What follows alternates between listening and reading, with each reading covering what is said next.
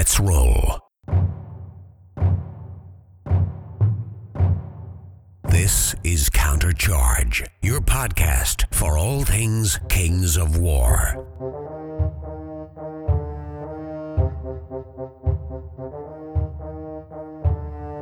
Join your hosts Mark Zielinski, Jeremy Duval, and Rob Phaneuf as they delve into the world of Mantica and bring you in-depth coverage of all things Kings of War. Welcome to Counter Charge. I'm Matt Gorham. I'm Matt Green. I'm Paul Roberts. I'm Elliot Morrish. I'm Steve Hildry. And I'm Rob Phaneuf. And as you just heard, we have five Englishmen on the call, which I don't think, Steve, this is probably the first time we've had this much English on the call. It's about time, mate. That's all I can say. Absolutely. Today we have four new voices on the podcast. Let's find out a little bit about each of them. Elliot, let's start with you. Are you the one Northern King guy that we all like? Yeah, I'm the nice one, the one that everyone actually likes and doesn't win anything. That's why people like me. It says the current UK number one. I just thought. Well, current for now, but I think I'm the only one not to have won Masters or Clash of Kings. So I first got into Kings of War at the start of 2nd edition. I used to play Warhammer Fantasy before that, quite a lot in tournaments. So when the world blew up, I sort of was looking around for a new game, and a few guys that were quite big on the tournament scene in Warhammer suggested Kings of War, really, and we sort of got into it as a group quite early and ran with it from there. I think my second ever game was against Nick Williams, which was a bit of a baptism of fire, but also a great way to learn. And sort of went from there, really. I've been playing war games in general since I was about 11, with Warhammer and Lord of the Rings, and started the usual way. And yeah, I've played Kings of War all the way through to 2nd edition. In terms of a tier, we started it as a group, so I think we'll go into it a bit later, but it's not quite as thankless for us because we split it between four of us. But for us, we started TOing mainly because we wanted to run more tournaments, and there wasn't enough tournaments for us in the north of England, and we wanted to go to them. So the way we run it is that because there's four of us, one of us TOs and the other three get to play, and then we all take it in turns. So it's ideal for us, really. No, that's me. Also have on the show a duo, Matt and Paul, who run the Kings of Hearts. I'm assuming that's a play on words. Because it's short for HarperJay. It's just got the weird spelling that HarperJay has. So yeah, it wasn't play on words. And we were so pleased with it when we thought of it. We thought it was so clever. It gives us a logo and everything. We started about a year ago now, I think. Just over, yeah. Just over a year ago. We been to some tournaments up north. We've been to some of the Beers of War tournaments, and they were all double tournaments, and they were great fun. But there was nothing in the south of England that we could find, or incredibly little. There'd been one tournament somewhere near London, and everything else is sort of west of England, or the southwest. So we thought, oh, we need something. Let's see if people want to come to it, and turns out they did. Only actually been playing Kings of War ourselves for less than a year at that point. I think we're quite late to the show, but we played Warhammer and Warhammer 40,000 and Saga and Hero Quest and Space Crusade and everything going back to the 80s. But yeah, Kings of War was quite new to us. Ironically, got into it through Kings of War Historical, which was a weird segue into it. We'd gone Warhammer 40,000, then I bought some Romans, then we started playing Saga and kind of dropped Warhammer when it all went a little bit peak-tong.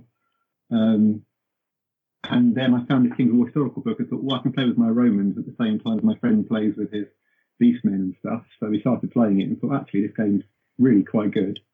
And then started playing with all the old fantasy models and started moving on to buying Mantic stuff. So I think that covers both of us, Paul? Pretty much, yeah. We've started gaming at the same time with each other, so our stories are pretty aligned. But yeah, the TOing sort of came about because we wanted to grow the scene in the southeast, which as will come out of this these conversations is definitely growing. So I think that's gone rather well. pure jealousy. We would look to the north, and don't forget, to us in the south, the north is pretty much everything up from about Watts Gap. So the Midlands, the north, it all kind of merges together. And it just looked like there were hundreds of tournaments, and there were two or three a weekend, and then we had nothing. So we thought we'd start doing some. And to be fair, just before we started, the chaps in Bexley were doing their Bexley Reaper tournaments, but they hadn't quite got going when we started looking into it. So yeah, it's not just us. There are quite a few around now, but it's good. And last but not least, we have Matt Gorham. So I'm currently going through a bit of a second renaissance in my toy soldier lifestyle at the moment. I grew up and got some squats and some Citadel paints from a guy at school sometime in the 80s. And then played a bit of Space Crusade, and then went to the little local hobby shop and was kind of tinkering around, and then Games Workshop turned into town. And that was my life, I think, through my years in the 90s. Played up to about 5th edition in Fantasy and maybe 2nd or 3rd edition in 40k, and then kind of drifted away for a few years, and then about 2 years ago started getting back into board games, started finding all my old minis, started finding, unfortunately, the sale sites on Facebook, which is a bad idea, and ended up buying some pikemen off a guy at a train station who said I should, if I intended to use them at all. I said, I don't know, I'm just going to paint them. And then he said, well, you should check out this game. It's called Kings of War. And I'd never heard of it because I'd been so steeped in the GW propaganda that I didn't think anything else existed outside of it. I meant to arrange a game, and he didn't turn up, but the guy that did turn up to play me was a certain Dan Reed. So a year on from messing around with a few games from him, I went to my first ever wargaming tournament for anything, which was one of Matt and Paul's events, Jack of Hearts, doubles. And then I kind of thought, well, they spend so much time doing all these tournaments in the southeast, as to the likes of kind of Grant and Mark down in the bottom right of London, that I thought, well, can't be that hard, I'll give it a go. So yeah, I kind of tentatively looked around for a venue and here for some advice, really. I've got some ideas about what I want to do, but I just kind of wanted to give an opportunity for more people to play south of the river, and something that Matt and Paul and the guys could turn up to rather than having to run around running it all day. I'm really excited about today's episode because, as you've guessed from the intro, we're covering all things tournaments. So when I found Matt Gorham was organising a tournament, I thought it'd be a great idea, an excuse for us to talk about the UK tournament scene. And I think we're going to do something similar for the US scene, but I wanted to start off to explore what makes a good tournament here in the UK and what goes into organising and running events. In the UK. So that's why I invited, somebody from the north, a big name from the north, some big names from the south, and then and Matt as a brand new TO to talk about some ideas and how we could kind of mix it up. So we've done a bit of why people wanted to do tournaments. So let's go into the what of tournaments. So let's start off with talking about tournament names and themes. So we see lots of different ones, and the UK ones are, I think, slightly different from the US. So, do you think the names of tournaments matters? How do you brand them? So let's start off with Elliot up in the north, because although Northern Kings is a really well-known brand, you don't go with that as a tournament name, do you? We keep talking about changing this. So we originally started off having a different name for every event, but not really putting a whole lot of thought into why that was or if we should do it differently. And I think for one-day events, I don't think it matters so much because one-day events don't tend to be the same time every year. They can be different, point limits or styles every year. But what we decided with our weekend event that we ran a few months ago was that actually we really want to change the name now so we can have one name that will be the same every year, and everybody knows that in June time, the Northern Kings GT will be at that sort of time. And I can't remember what we called it, which is probably not the reason why it's not a great name. So I think they do matter, but I think they matter a lot more for the weekend events because they're the ones you need that branding and you need that recognition that it's going to be the same every year that you're going to come back to. So like the 4 Foot Snake GT, everybody knows that as the 4 Foot Snake GT, even though it does have a slightly different name each time. No one calls it by that. They just know it's the 4 Foot Snake GT. But whereas all the one-day ones at Black Dragon, I can't tell you what any of their names are, and they're different each time, but it doesn't matter because they jump around, really. So I think they do matter for the weekend ones where you need to build that bit of brand recognition for each, because they're going to be the same time each year. But for the one dayers, I think as long as you've got something catchy that you can grab somebody on Facebook, it doesn't really matter what they're called, personally. Matt and Paul, do you echo that? Because you know, the Kings of Hearts tournaments, they're just the Kings of Hearts tournaments, right? They're Jack of Hearts. How do you brand yours, and how did you go through that kind of decision? Yeah, as Matt mentioned before, I mean, with the when we were looking at names, because Hearts, Hertfordshire, it just sort of spark of inspiration, and the branding came with it. Playing cards were an automatic brand for us. So when we were just running our first tournament as a tester to see if this is something we wanted to do, before we'd even run it, we'd already kind of decided that we were going to do many more and how we were going to brand going forward. So Kings of Hearts, Kings plural for our doubles, Jack of Hearts is for our singles events, and in fact next weekend we've got our first Kings of War Vanguard event, which is Aces of Hearts. So it just sort of came together fairly organically. We didn't really need to put much, once the name was there, we didn't need to put much thought into what we were going to name future events. It just sort of happened. I quite like having consistent names. When we started going to the Beers of War events, and they were all called the Beers of War events. So we'd been to one, we knew we'd like the next one, we knew we'd like the next one, we knew where it was going to be, it was predictable. And then there was this big sea of other events that I assumed were spread all over the place. It wasn't until I started looking into them, actually trying to write a list of all the events, that I realised that most of them were Black Dragon, or an awful lot of them were, but I couldn't tell that. So it was quite nice when you could see, I know what I'm expecting there, because it's one of those ones. And the name carries on, and it gives it some sort of, it gives you a clue as somebody who doesn't quite know what's going on in the tournament scene. I'm sure if you're sort of very experienced in the Kings of War tournament scene, you probably know all these and you recognise the names of the TOs that are doing it. But when you're first starting out and you've kind of got no idea, it helps give you a little bit of grounding in, you know, that's those people, they're over there, that's those people, they're over there. Just quick jumping on that one. Interesting. The Beers of War did all have different names, but they were very clever. They had Beers of War Presents, and then it would be a different name for each one. So they kept that very clear. We are Beers of War, and then they were called like the Carolina wine mixer. So they all had different names, but nobody ever noticed that bit. They just saw the really big, cool Beers of War branding that Luke and Lee were really good at pushing forward. Mm. The Shroud of the Reaper chaps do the same thing. There's been 3 Shroud of the Reapers.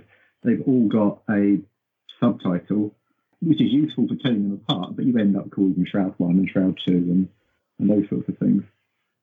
It's kind of like an assurance of quality. If you've been to one, you know that Kings of Hearts is a decently run event. You know what you're going in for, and that's why you go for it. When's Queen of Hearts going to come? Is that like a cross-dressing event that everyone has to... You're not the first to have asked that question. Yeah, the cosplay event. I always noticed that the US tournaments seem to have a bit more flavour than the UK. You've got TNT, Orc Town, these kind of, and they're kind of quite evocative. Do you think we're missing a trick? And like Beers of War is a great example where, it's a fantastic brand. In some ways we are. We're very British about that way. You can't be too effusive about anything. I agree there. Trying to buck that. Yeah. I mean, the reason we brand ours by the Northern Kings was because it was never supposed to be about one person. It was always supposed to be about team, so that it didn't matter who was TOing it. The Northern Kings, you knew you were going to get, as you say, a certain package. It doesn't matter who that person was, and it took all the pressure off one person. So that's why ours are Northern Kings Presents rather than a big, powerful name or a group, but. Well, no, I do think our tournament names and everything do seem a bit more restrained, maybe. So, Matt, obviously your tournament hasn't happened yet. Have you thought about branding? Have you thought about naming and where you want to go with that? Yeah, I guess for all the reasons you said already, I wanted to be kind of sure there was some longevity in whatever I picked and something that was reasonably simple and memorable. And due to just kind of life of looking out for things and marketing and stuff that I do at work, just understanding that something simple that you can make into like nice little avatars for advertising and stuff like that. So yeah, Matt has helped me out massively with the graphics. So I came up with a little name and stuff, and then he's drawn some pictures for me, and then I think pushing that out through Facebook as the prime method, and then Twitter and Instagram as well, building those up as well, making sure that there's a constant feed on there. I'm hoping will help. because going for the kind of little and often approach, with kind of Stane of War being the header for all of the events, and then building them up. So the first one's going to be called Stane of Blood, which is a bit more evocative, I think, and should get some angry people involved as well. A few people have used sort of blood and death and those sort of subtitles, so I think we do get the slightly more evocative things, but they're a bit more morbid and macabre. Is that a UK thing? So that S-T-A-N-E, right? So it's, although it's a pun, right? Yeah, there was a terribly cunning plan behind this. So there's a road not far from the area that I live and where the venue's going to be, called Stane Street. It's an ancient road, so I thought it'd be quite nice because the tournament venue's pretty close to that, to play on that. And I hoped as well, by having Stane of War being the brand and blood only being in the event, that if I get some huge problems with people taking umbrage or marketing being a nightmare, I can just drop the blood off the event side of things and then revert to something else. So how about, for example, like 1 versus 2 day tournaments? You talked a little bit about that already, but in terms of branding being more important for 2 day events, it's fair to say that the vast majority of UK tournaments are 1 days, which is a massive contrast to the US, where I really only see news about the big 2 day events. Why do you think it is that 1 day events are more popular here? Only for looking around, trying to find a venue for a weekend for a tournament. The cost is quite inhibitive, I think, unless you can find a gaming store that's wishing to chip in. Trying to find like a village hall or a hotel or something like that for a whole weekend and taking a punt and getting enough people down there to cover that cost. I just found it too difficult to find enough space for the right price. I know we all moan about travel time, but I can travel from my house in an hour to 8 different gaming venues. Where tournaments are, so it's so much easier to run 1 day events. I know in the US, the idea of driving 8 hours for 4 games, 3 games, then driving back again is just totally unfeasible. Whereas to me, I could literally drive an hour, play 3 games, and drive back and be home in time to have my tea. So I think we physically can do 1 dayers more than 2 dayers. I also find the Kings of War community is a bit older than other wargaming communities I've been in before, so are more likely to have families and children. And 2 days, they're a big commitment if you've got families and wives and people. You've got to say, can I disappear for the whole weekend? You're not going to see me until Sunday evening, really. So I think to the UK, that's probably the reason behind it, is that we can have 1 days, so we do. I think anyway. I think that's exactly what it is. If you can do a one-dayer and you can still get enough people to play, you're going to get everybody who otherwise wouldn't be able to do a two-dayer. I cannot do 2 days, maybe one a year at an absolute push. Just going up to Beers of War once, we did both days of it, because they did singles on the Sunday and doubles on the Saturday. By the time I'd driven up there, paid for a meal that evening, got a hotel, had breakfast the next day in the hotel, gone to the second day of the tournament, it had cost me as much as it would have been to take my wife and daughter away for a weekend. And doing that regularly is sort of turning to her and saying, we're going to have less family holidays so I can go and play Toy Soldiers. Whereas saying to her, I'm just going to go and do an event. I'm going to leave at 7 o'clock in the morning. I'm going to be back at 8 o'clock tonight. We can go out on Sunday. It's a much easier sell from a family point of view. Yeah, I get that. I think cost is what is part of it. Some of it, I can kind of imagine some of the US listeners kind of throwing their hands up and saying, "I drop $200 or this and the other and such." But there is something reflecting, isn't there? That travel in the UK is a nightmare, and we don't have long straight roads, and all the roads are really congested.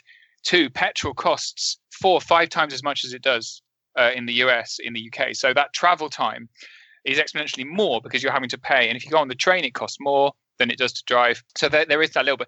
Do you think there's a benefit of 1 over 2 day tournaments? I mean, I think it probably, just speaking personally, I think it might reduce some of that camaraderie a little bit, because you don't have that evening together.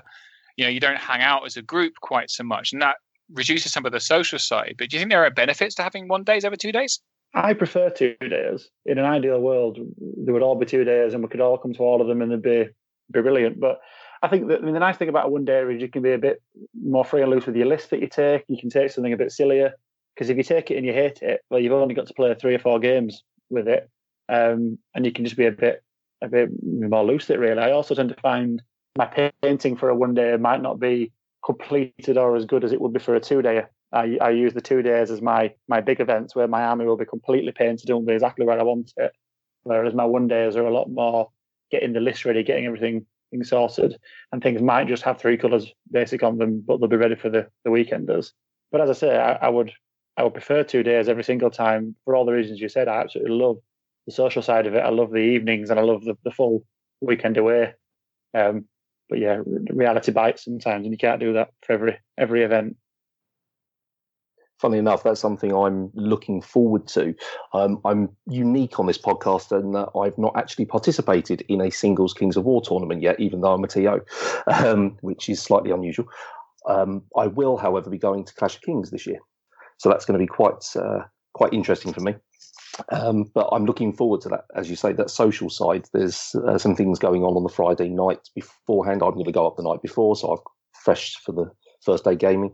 So there's 2 evenings where I'll be able to catch up with some of those people I've met in the community further up north, who I don't get to see that often, and just play some friendly games, be it Kings of War, as practice games or ball games or something else, as well as then getting 2 full days of gaming. It's I've booked the Monday off work because I'm guessing I'm going to be quite tired after 2 days. But I've done that before after running. Matt and I ran some of Franticon in March this year, and yes, I needed that day at home just to recover because it was quite full on. But no, it should be fun. I now book off every single Monday after a weekend tournament because I've learned it's not worth doing it otherwise. You will always get gamers flu, and you will always be a little bit hungover. I think there are advantages from a kind of technical point of view to the 2 days, though.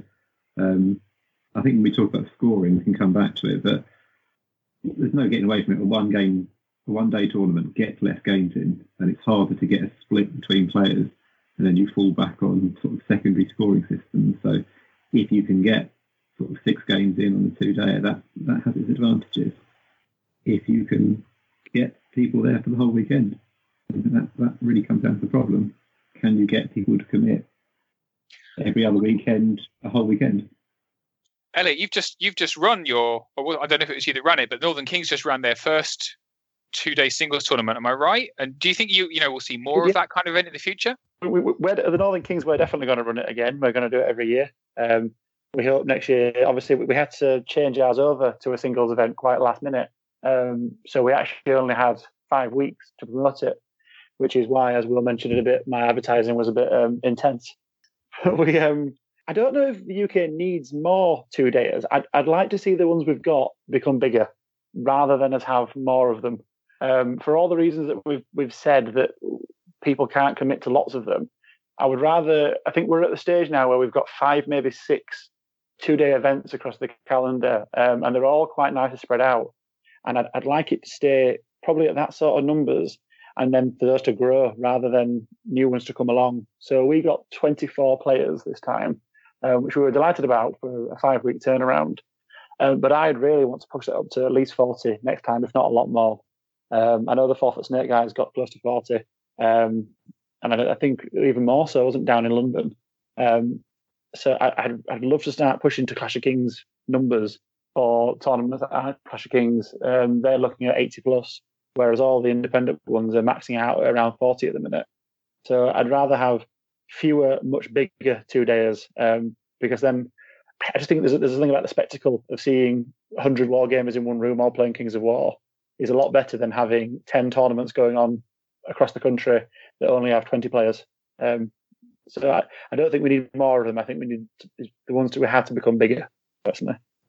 It's fair to say, isn't it, that we rarely see doubles in the UK. It's another thing, apart from the Mantic doubles and Kings of Hearts. So, Paul and Matt, why do you think that is? What made you want to run doubles tournaments?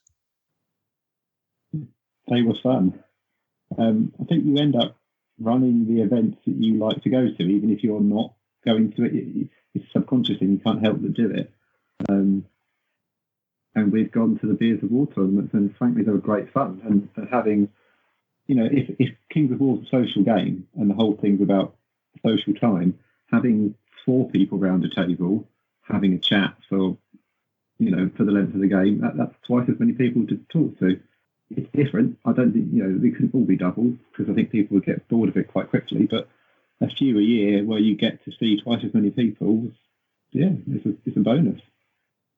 And also going back to what we were saying before about trying to build the scene in the Southeast, we wanted to try and encourage the next generation into the hobby that we all love. So having doubles meant that some players were able to come along with their children as their gaming partner and get them involved in the tournament scene without the pressures of it being a singles tournament and they're there effectively on their own. We've had a couple of people have brought their 11-year-old children along as their gaming partner, and they've had a really great time. And one, John Fawkes and his daughter, they're regular attendees now. So hopefully his daughter will go on to continue playing and get into the singles tournaments when she's when she meets that minimum age limit. I mean, otherwise, there's one tournament much further south on the south coast that does an under-15s tournament. But other than that, you can't really have children playing in a singles tournament. It doesn't really work unless it's entirely focused around that. Doubles, it works because their parent can basically take over as much as they need to, but they still get to play. And everybody enjoyed it. Nobody at all has ever come to us and said, oh, I really wish we didn't have to play with the children. Everyone's come and gone, that was a really good game. I really enjoyed that. Brilliant. I suppose there's the fact, isn't there, that, you know, a lot of tournament players are quite competitive. If doubles doesn't count towards your ranking points, those sweet ranking points, you don't get them for a doubles tournament. And that's the big thing. Huge, really, is the ranking point. I mean, hopefully, I've been asking because there's a newly formed Masters Committee that's going to be working out the rankings formula. I've been shouting and banging the drum to include doubles in that. I can't see any reason why doubles shouldn't be included in your ranking score, because usually doubles will have less players there because you'd have to do it by team. So they're not going to make huge scores, but they are going to be something. I think the issue with them not being ranked is that if you're somebody like me that cares about your ranking score and is looking to get into Masters, and you've only got 6 free weekends a year, and you need a big score to try and get yourself into that top 16, and you've got a choice between a doubles and a singles, you're going to go to the ranked singles event. And I know that Lee Fellows, who used to run Beers of War, he thinks the ranking system is what killed Beers of War, because he's saying that when you were asking players to come to, as you were saying, the singles on the Sunday or the doubles on the Saturday, players were saying, oh, well, I need those ranking points, so I'm not going to come and get drunk on the Saturday. I'm going to come on the Sunday instead. So I think to some extent I agree with him, and I think if you bring it back into the rankings, that just fixes everything, really, for me. I love doubles events. I'd love to come to a lot more of them. But I like my rankings points, and I like to know where I am on the table, and I want to get into Masters. So I don't see why. I don't think we're a big enough community in the UK or anywhere that we can say, only these very specific tournaments could be ranked. I think we should be saying every single event should be ranked. I don't see why not. You're still playing the same opponents and you're still playing the same game. I don't see the difference personally between it. That's just my gripe about it.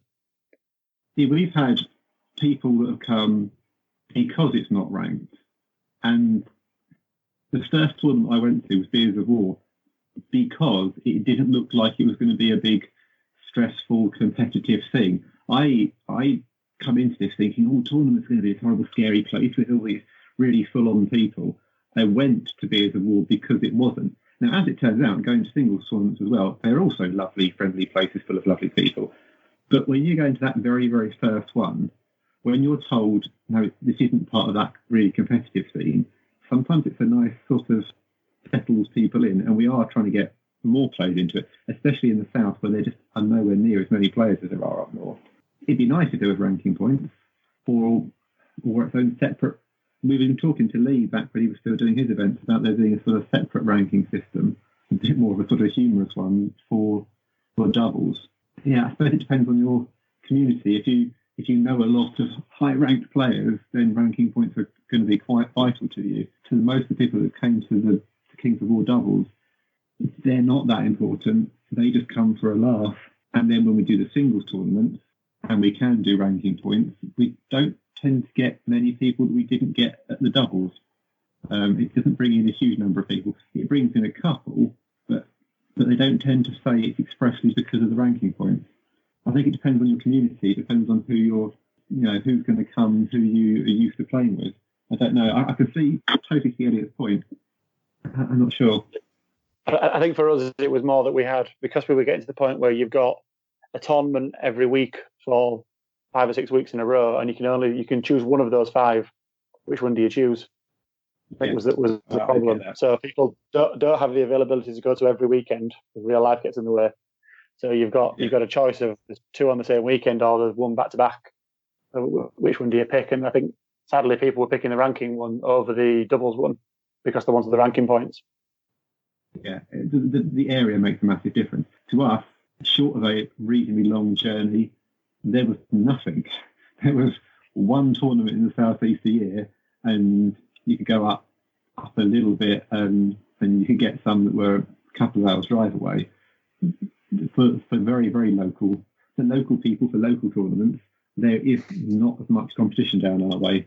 So people will come to a doubles tournament because it's playing. They're never going to be kind of going, oh, but actually, I would rather go up to Element Games, because a lot of the people in our area say, well, we're not going to go to Element Games for anything short of a 2-day GT because the 3 and a bit hour drive there and the 3 and a bit hour drive back means that it can have all the ranking points it wants. It's just not viable. Rob, you're possibly the world's most famous doubles tournament organizer. Are the US tournament? Is that your doubles tournament? Is it ranked? Does it count? The US is a little different. Obviously, the UK is one big region, whereas in our area it's 8 regions. And so each region treats some differently. Some allow doubles, some don't. Well, the region that I'm in, the Southeast, did allow doubles, and the way we did it was, I think one of you guys mentioned, we just treat each pair as a player, and each player gets that score. Basically, if you have 24 players and on 12 double pairs, you treat it like a 12-player event, and that's how the scores get allocated, but each player on that team gets the same score. In the U.S., we've got Masters Qualifiers that are doubles events. We have a Masters Qualifier that are a team event, which, now the team event's a little different because even though it's a four-man team, you don't play as a team, right? It's more that ETC style. Each player gets their own individual scoring, basically. If you make things a rankings or Masters Qualifier, whatever moniker you want to use, you're going to draw more people. The flip side of that is I know some people say, well, if it's a Masters Qualifier, that means it's going to be a more competitive scene. That's not always the case. If our Masters event is 64 players, and it's probably the most pleasant room. It's competitive, but it's respectful, and it's, you know, it's not scary or intimidating. Being a rankings event, it just gets you more players there, which is always a good thing. I totally agree on that as well, that making it a ranked event, in my opinion, has never made it more competitive or has changed the mindset of any of the players there that have come. I think in the UK, every single singles event, as long as it has more than 10 players, is a ranked event. Or can be a ranked event. And I think for the players that are there and care about the rankings points are going to play exactly the same way as they would if it isn't a ranked event. In my opinion, and as you say, that the UK Masters I found to be one of the most laid-back tournaments I've ever been to. It was brilliant. It was just a great atmosphere. We were all there just enjoying the fact we were all at the Masters and enjoying the game. But yeah, I do see the point that doubles is an excellent gateway into it. I just think it's a shame at the minute that because there's no option to make it ranked, I think it's putting some people off, or could potentially be putting people off. And I think that's the barrier that's so easily removed that why not remove it? Because then you can get more players turning up to doubles. I'd love to run a Northern Kings doubles tournament, but I don't think we'd ever do it while it's not a ranked event. I'm not in any way saying that in actual life singles events have been any different to the doubles events from the type of people. I'm saying it was purely the perception of people that had been to nothing. It was an easier sell for those people, but actually having been to them, it is the same people. And that's my point. When we run our singles and run our doubles, one's been ranked, one hasn't. We've got the same players pretty much. So they've been just as lovely in the singles. No more competitive, no less competitive. It was purely about perception before you step into the community was what I was talking about. Do you think that if you allow it to be ranked, you, being the cynic that I am, you get people building lists that are potentially broken, though. Like, the whole allies system is there so that it means that you can only take X, Y, or Z and, you know, a certain percentage of your force. But if you've got two forces together, I mean, I've not seen it happen, but you could theoretically have some pretty hardcore combinations. In you know, using ours as an example, our first tournament, the lists were all very, let's have a laugh, let's have a fun. By the second tournament, the let's take this a bit more seriously lists were starting to creep in. People played perfectly, brilliantly, everybody was lovely, but I think people are already starting to think, oh, actually, you know, I can bring the list I would take to a single tournament to this. So I do agree. I don't think it actually, in real life, makes a huge amount of difference. It's just ends up being more people to play with. Are people scared? Maybe that, you know, I'm going to team up with Tom Robinson and then let him play and get the free ranking. But I think it's nonsense, isn't it? It's just not going to happen. Realistically, good players are going to choose a decent, a matched opponent, and it's just going to be shaken out. So let's hope that Nick and the other members of his committee are maybe listening to this and can have a little bit of a rethink, because I think there's been some pretty persuasive arguments. We'll have to just beat him up. It's fine. We'll just pin him down and beat him up. It's fine. We'll work on it. I know where he lives. It's all right. Excellent. So let's move on from that. Let's talk about points levels. So in the UK, you know, it's fair to say the standard used to be 2,000 points, right? It was every tournament, 2,000, 2,000, 2,000. But this year, I've seen everything from, you know, 1,000 up to, I think I've just seen a 3,000 point tournament. So, you know, that might be just because people have got a bit bored of doing 2,000, want something different and interesting. But what's behind the choices that you guys have made in your tournament? So, Elliot, let's start with you. We started at 2,000 because it's interesting, actually, because when we first started running tournaments, we found that I think everybody had got a bit bored of doing 2,000 points. And so we're doing 1,500 or 2,000 or doing something a bit different and bringing their own special characters and people in. So we decided when we were first running events that our unique selling point would be not to have a unique selling point. It would be out of the book vanilla Kings of War, because we were actually the only ones at the time doing that. We were the only people running 2,000 point tournaments that you just came to and you just played four solid games. We've been saying, actually, just before we found out about third edition coming out, that we were going to start raising our points up to maybe 2,200, 2,300. And that was from playing a lot on Universal Battle and playing against quite a lot of American players that all they want to play the 2,200 points because they're practicing for tournaments and going, actually, this is a lot of fun, this. You can get a lot more toys in. And I think as people's collections start to grow, you can now start having a few more points. I think it originally started in the UK at 2,000 points because a lot of people didn't have particularly big Kings of War armies. We've got to remember that the tournament scene here is still only about 3 years old. And so people were just starting to grow their armies, where we're now at a point where people have collections of 10,000 points and are cherry-picking what to use. So we never really made a massive decision to go at 2,000 points. We just decided to keep it standard. But we are looking to... Well, we were looking to go up now, but I think third edition is probably going to have changed that a bit, because who knows what the standard points will be when that falls into place. How much are you aiming for Stains of Blood, Matt? Well, it's a bit up in the air now because of third edition, but I was looking at 1495 because that's the kind of one of each limit to stuff. I guess I'm still relatively new to the scene, so nothing I'll say holds a huge amount of weight compared to some veterans, but I like the idea of challenging people to write lists for smaller points values. I think there's a limit that you can get to for that. I think that some armies play a heck of a lot better at 1,000 points than others. But I think as soon as you get above 2,000 points, the fact that you can take all the toys, just personally for me, it just means that there's less of a challenge, because you know you're going to face all the big nasty stuff. Whereas if it's 2,000 points or even a little bit less, then people have got to think about what they put in. So that's what I was trying to get to, maybe for Stane of Blood, but I'll have to figure out what on earth is happening with army selection come third edition, because we're going to run it with third edition rules. But yeah, I was looking for 1495. That fits in. Looking at purely the tournaments in the southeast of England, Clive and the Frey tournaments will both have been 1,000 points. the last Shroud of the Reaper tournament was 1,600, I think, plus a special character that you got for free. Our next one will probably be 1,000 points for singles. So we're kind of going in a different direction. Because I think whatever argument you give starts with the sentence, I want more. And it's arguably, I want more toys in my army, or I want more games in the day.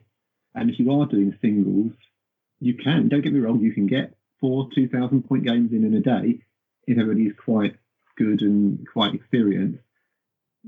But some of the ones that we've done where there's been a lot of quite new people find it a bit harder to stick to the clock for that number of games. So we've tried to give more time per game or less points per game, if that makes sense. So we've done 3 games in a day tournament, which immediately limits its ranking points. So immediately you don't get as many players that are after ranking points because you haven't got enough games. That's another thing that I've asked to change. There is a cunning plan as well, because you guys are doing so well generating noise up in Hertfordshire for the doubles events. If people come to yours for 1,000 points each doubles, all they've got to do is pay another 495 points, and they can come to the next stage up. They don't have to, paint another 1,000. That's the thing I'm also going for. Mm. It makes it more newbie friendly, doesn't it? In some cases, I think maybe because the player base down south is smaller, that having a smaller points value is less intimidating. I don't have to paint, 20 units. I could just paint 10 units, and actually, I can bring my newly fledged army to a smaller points value tournament. And I think it's really interesting because there is a balance question, isn't there? Whereby you're absolutely right that some armies play a lot better at smaller points values, and some armies play a lot better at higher points values. And I looked at Andy Ransom's, I watched his YouTube videos, and his army absolutely kicked ass at 1,500 points. But then he really struggled when he had to upgrade it.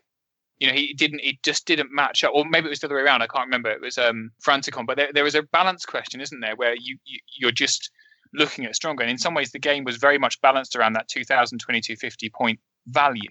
I'm not a rules committee member, so I don't know if that's the case or not, but that's my assumption. All of the playtesting has always been done at 2,000 points. So when you look at the lists and how they build it, you assume a 2,000 point list. That doesn't mean it's not balanced outside of those points, but it's always been looked at how much can you get in and how does a 2,000 point list compare to another 2,000 point list. And you are right that there are definitely some that do better. I mean, things like Undead do very well at low points. It also becomes a different sort of game. It becomes a bit more rock, paper, scissors because you can't get a bit of everything into it. You can't physically do it. So my last 1,000 points list was Kings and Men. It was all the Barbarian formation, the female Barbarian, Berserker formation. Everything was 3+ defense. I was going up against people thinking, if I turn up against somebody who can shoot me, I'm going to die. If I turn up against somebody who's melee, I'm going to win. And it became a bit more, I don't know if it's a bad thing or a good thing, but you tick your list. It has to be specialist almost by default. And then you see what would happen when you went up against somebody else's specialist list. There's no room for, I've lost that unit, it doesn't matter, I've got a load more of them, because you probably can't afford much of anything.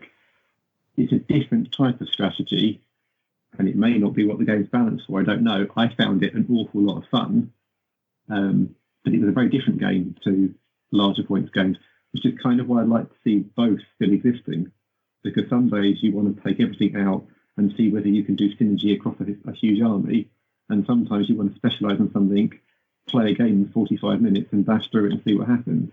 Nick Williams ran a really interesting event a couple of years ago in Leeds, and it was 6 1,000-point games in a day. You brought 2 lists, and so you played both lists. You had to use both lists during the day, and you decided before the game which list you were going to use. So you could bring 2 really specialised lists either way. So I brought a Wall of Defence 6 or a Wall of Defence 3 really fast, and then you could decide before the game, but you didn't know what your opponent was going to pick. So you saw your opponent's 2 lists, and they saw your 2 lists, and then you had a nice little bluff against each other of, oh, do I use the slow and steady or do I use the fast and killy? And it was a really nice way of playing it, actually. I'd have loved that. That sounds brilliant.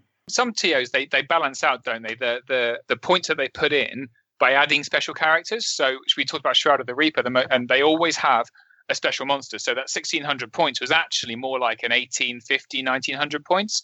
So either they had a monster or an individual. Do you guys like special characters in events? What do you think makes a decent character from event? Because I think the temptation, isn't it? And I've seen some of the US tournaments is to give ludicrously powerful, wild, every rule. Let's give every rule. Let's give it all of the things. I do like it. I think you're right. I think some people go very too far with it.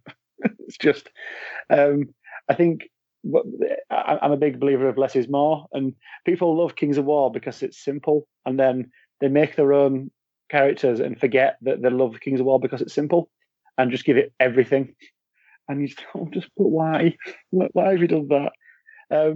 What I would say to people is, when you're designing one of these, is use the community. So build it, design it, and then we're really, really good in the UK. We've got a Facebook page just for the TOs.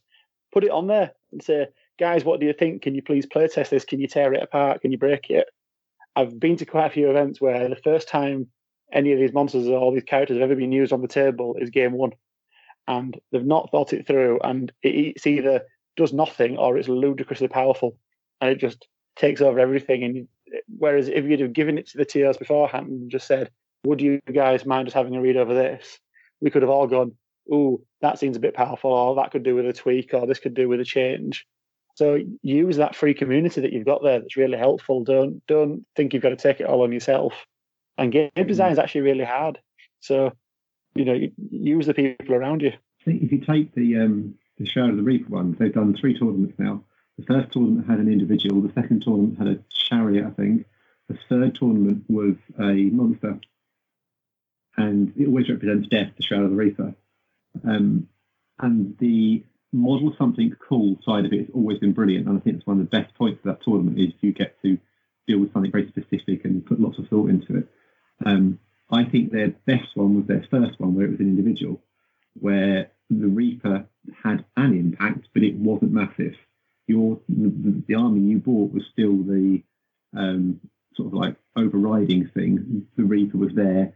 It was useful, but it was an individual. It was never going to be massively overpowering. The last one, it was still great fun, but you had this creature, and because it had a small number of attacks with blast D6 and not special rules, it could be brilliant, or it could just completely fail you in a game. And I think there's a danger when the monster gets too powerful and is very random that it can have too much of a swinging effect on the game itself. And I think they've thought about it themselves, and they're sort of considering what their next tournament theme is going to be. And it can also benefit some armies a lot more than others. So if you happen to have an army that is the same speed as that monster and can keep up with it, you're going to get so much more out of it than if your rest of your army is all cavalry or is all shooting. So it's unbalancing in that sense, that if it's a speed 6 monster and you've got a line of speed 6 units, all of a sudden you get so much more benefit out of that than any other player might do. Yeah. Matt, have you thought about, for your tournament, I know you were thinking about special characters and trying to balance them a little bit. What's been your thoughts so far? I've got a couple of ideas for a couple of kind of fluffy characters. And again, before 3rd edition, I was planning on basing some of the rules on some of the historical characters that there are. And I'm playing around with I like the idea that the Northern guys had, where you could take more than one option. So choose between kind of a more combat and a more buffy kind of person. So looking at a pair of individuals, but I'll have to see what the rules come up with. Yeah, just playing around with some interesting options, but I agree that I'd rather have a slight buff, but trying to make sure that buff is appealing to every single faction is pretty tough, rather than a mega killy kind of old school 4th edition Warhammer style stompy monster. Best example I've ever seen of it was the 4-foot snake guys that had the 4 options, and that was, again, so you could pick the one that suited your army the most, but also what they did was they took existing units and based it on them. So, for example, one of them was the Beast of Nature with an extra rule on it. One of them was, it was an existing unit, and then they just added a bit to it. So they already knew it was balanced in the game because it was already there. And then what they also did was they gave these out to a few players and said, guys, here you go, please try and break these for us. Please play test it before they gave it out to 40 players to go run wild with. I mean, I think scenarios is really important in terms of tournaments, people enjoying their time at the tournament. Do you think there are, obviously, third edition is coming and we'd expect scenario changes, right? So, base your answers on that. But do you think there are scenarios that don't play well at tournaments? And do you think there are any that you just have to have? And are there some you have to put restrictions on? I think that depending on how you do the scoring of the points on a scenario, it has a massive swing. Like, I benefited pretty highly from the last event I went to, which was the one Matt and Paul ran for Dominate, for example, because the victory points you got were the points from that game. And playing Ogres, I had a huge amount of unit strength available, more than some other armies put together. So that had a massive impact on my finishing position in the tournament. So I think you were looking at it anyway, Matt and Paul, about maybe trying to refresh that. But yeah, I think we've had a long scenario chat. Yeah.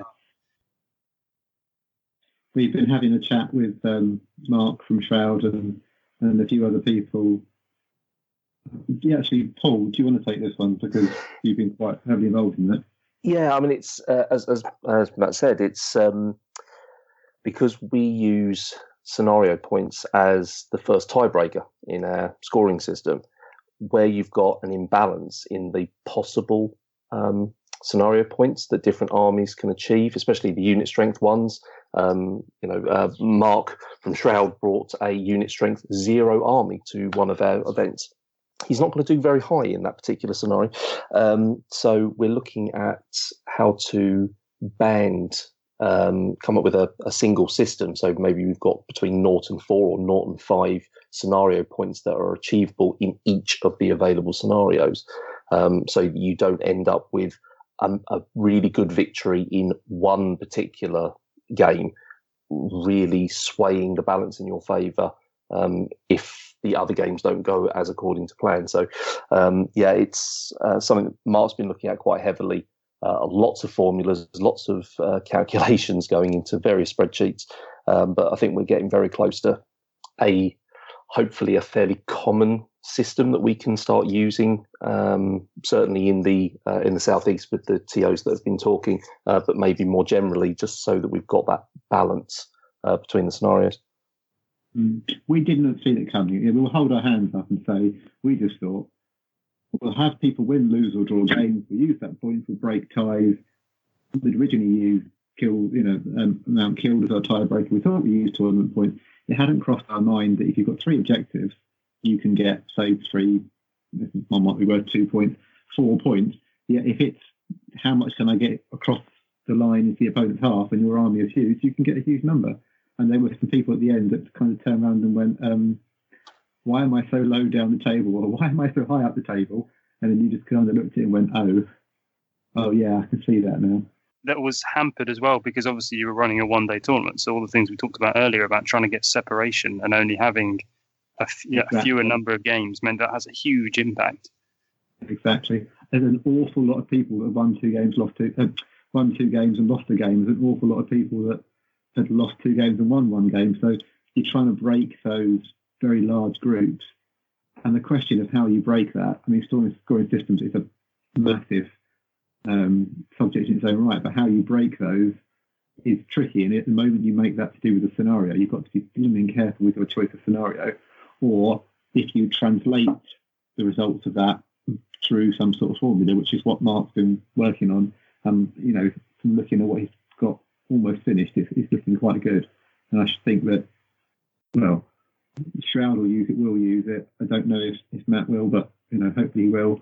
Clive might even start, I don't know. So hopefully it'll be a good Southeast thing, and if anybody else wants to use it, that's brilliant. But obviously, third edition, this could all be completely moot, but, we'll soon find out.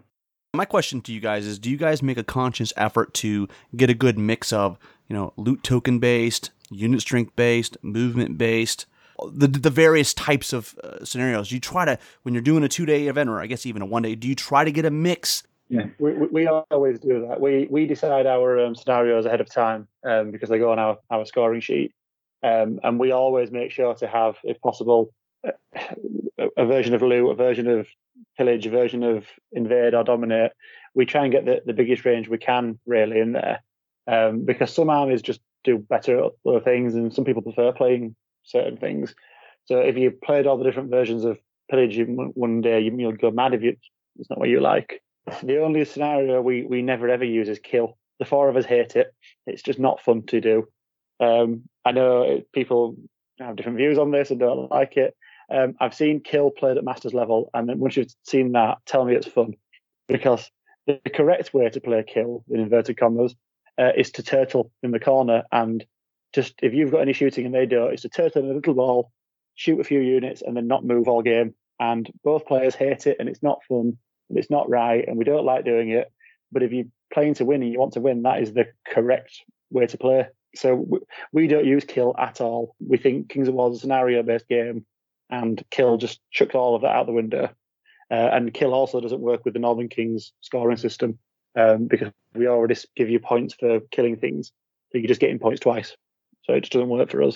But apart from that, we actually think all the scenarios are really quite balanced at the minute, and we use all of them. But we do try and get a good mix between, as you say, movement-based ones, unit strength-based ones, token-based ones, and loot counter scenarios. Yeah, we do the same. We don't announce what our scenarios are in advance, so we don't put them in the packs, so no one can build their armies around the scenarios they're expecting to play, so there's that uncertainty. But yeah, we try and get that balance, and as you just said, Elliot, we avoid kill. We don't like kill at all. It's not a fun scenario, and it's the way we do our scoring system, it isn't great, so that's the one that we will always actively avoid. But we try and mix it up each tournament, so we're not playing the same ones every time. What about special scenarios? So there's like I've seen a few special scenarios, particularly what's the one that's coming up? Battle Masters has got special scenarios that have been written, and there's been some crazy ones in the US tournaments with tornadoes and twisters landing and stuff like that. Do you think it's worth writing your own scenario? What's the risks in writing your own scenario? No, don't do it. Just don't. Just don't do it. It's well for balance reasons, or writing scenarios is hard. I've been lucky enough to be on some of the Clash of Kings play testings in the past, and what you tend to find that when you do the play tests, that the armies are pretty much spot on, and what takes the most play testing, because it's the hardest thing to envisage until you've actually played it, scenarios, because what looks good on paper, something that no one will ever have thought of and really comes out of the blue, that even the rules committee that are excellent at this, and the game designers, it's scenarios and something like you go, oh, what do you think of that? And it can be absolutely game breaking, and to find that out halfway through a tournament is just the wrong time to find it out. So unless you've got time to really sit and play test all these scenarios you're writing, and you've got a team of people you can give it to and say, hi guys, please can you try and tear this apart for me? Don't do it, because the guys that are professionals at this need all that to get it right. So I certainly couldn't write a good scenario without all of that behind me. And I've been to so many events where I've just thought, that's really spoiled it for me, is that? Because we thought it worked one way, it worked another, and I've lost the game on a technicality. And it's just okay. So just don't do it. It's my opinion. I know people like them, but I don't personally. I think there's also a danger that the tournament, the scenarios can end up being wacky because people are trying to be fun and cool. And that's brilliant for something like Vanguard. You can play a Vanguard game when someone's thrown a random giant in that goes and stomps things, and that's brilliant. You're playing it. It's just an evening at home with your friends in your spare room. Fair play, but a random, really swingy thing thrown in for a laugh to a tournament, it can upset people. It's not a safe thing to do. The scenarios in the pack are safe. They're well thought out. Why try and complicate things? Yeah, having played that giant scenario in Vanguard the other week, it merrily taking out my opponent's pretty much 75% of their army in one turn. It's just too swingy for anything competitive. So if something like that, I've got no aspirations of creating scenarios for any event I run really. It's not like we're lacking in scenarios anyway, is it? There's plenty of them. You can do three tournaments in a row with different scenarios, never kind of interfering with it, each Clash of Kings book, put new ones in. If it was only like two scenarios and you had to think about variety, I'd get it. But as things stand at the moment, just no. Fair enough. That's a reasonably conclusive viewpoint. So we've talked a little about our scoring systems, and there's been a lot of talk about, and there's been some really detailed posts that frankly lost me on Fanatics about scoring systems. So let's talk about the main scoring systems that are currently in use and the benefits and disbenefits. And Elliot has to go last because he's wildly biased. So, we've got your basic win-loss draw, haven't we? Which is, a typical kind of football-style scenario. You've got the blackjack system, which I think was an Australian system came up with, where you get a difference between 21s. You've got, it's not that good, is it? The Northern King system. And you've got 20-0. Talk to me about the little, the differences between them, why you might choose one over the other, the benefits, the disbenefits, so on and so forth. I think it's an issue that people get very, very passionate about, isn't it? And I don't think any system, and no system ends up being absolutely perfect, because short of doing something like a football league where every single person plays every single person once and you can just count wins, everything's going to have its downsides. And for every system you can think of, somebody would tell you what's wrong with it. But then whatever else just will have the same downsides. And we've spent hours and hours discussing the systems we're going to use and how you could complicate it and how you could simplify it, and things you could throw in to make it fairer, in inverted commas, and somebody will always find an issue with it. I think something that is important is it needs to be, somebody in a tournament needs to be able to have half an idea of how well they're doing. I've been to tournaments where you're standing at the end, it's like an award ceremony, and you're sitting there thinking, I could be anywhere from second to mid-table, depending on how other things that I can't keep track of in my poor little brain have had an effect. And I personally don't like that. And a lot of people I've spoken to like to have an idea of where they feel that they are at any one point, and that how what they do in the game is going to have an effect. So if it's too mystical and the formulas are too complicated, it can really upset people, I think. Yeah, I get that. And I think I'm joking about Northern. Hands up, the Northern King system is my favourite system. And we'll talk about, I'll let Elliot talk about it in a minute. I'll tell you the reason I like it is because I'm a mid-table player, right? I'm not top of the I think if you're a Masters level player, I think the scoring system you're playing on becomes incredibly important for the reasons you've said, in that, the tiniest swing or the an attrition difference can make a difference, right? I'm a mid-table player, so I will probably win and lose the same amount of games. So for me, what Northern Kings gives me is the opportunity to carry on playing when I know I'm losing, right? Because my kill points count. And so I can think, I look at this scenario and say, well, I've got not enough unit strength compared to Matt's ludicrous ogre army to win this scenario. But I can carry on killing some of his more expensive units, and actually my score might not look so bad. Was that the kind of the impetus behind creating a system like that? Yeah, I'm really glad you said that, because that was exactly the point behind it. We wrote the system, basically we sat down and said, what don't we like about the other systems? And there was a very interesting one I had at Bristol last few weekends ago against Dan King, actually.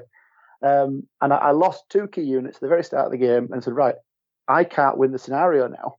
And because we were using the 20-0 system, my only tactic was to hide for the rest of the game. And that's what I had to do. I had to literally spend the rest of the game trying to conserve points and hiding. And it was boring. It was boring for me and it was boring for Dan. And in the end, I got fed up and just charged and ran in and did exactly what I shouldn't do. But the whole point of the Northern Kings system, I'll just explain it very briefly, is that it's a win-loss draw. So if you win the scenario, if you win the game, you get 15 points. And if you lose the scenario, you get 5 points. And then each player, regardless of whether you won or lost, can get up to 5 points for how many scenarios points they're currently holding. So, for example, if it was pillage and it was 5 tokens and you held 3 and your opponent held 2, the winner would get 3 points and the loser would get 2 points. Or if it was invade, it would be scoring units, not unit strength, which kind of gets around the issue of how many ogre hordes can you get over the board. And for each scenario, I've written a guide of how you score those up to 5 points. And then you can get up to 5 points for how much you've killed. So it's not kill difference, it's how much you've personally killed. So the point is in that situation where you know you can't win. And there are always times where it gets turn four and you think, right, I cannot win the game now. But you can say to yourself, right, but I want some tournament points. So it's pillage, for example. I can't get those tokens, but I can hold these two. So I know I'm going to stay on these two and I'm going to get those points. And I might as well go for that long bomb suicide charge in the corner because I might kill something and it doesn't matter if I die myself. And we just found that it leads to such fun games because your opponent is never down and out. There's never a time where there's nothing they can do.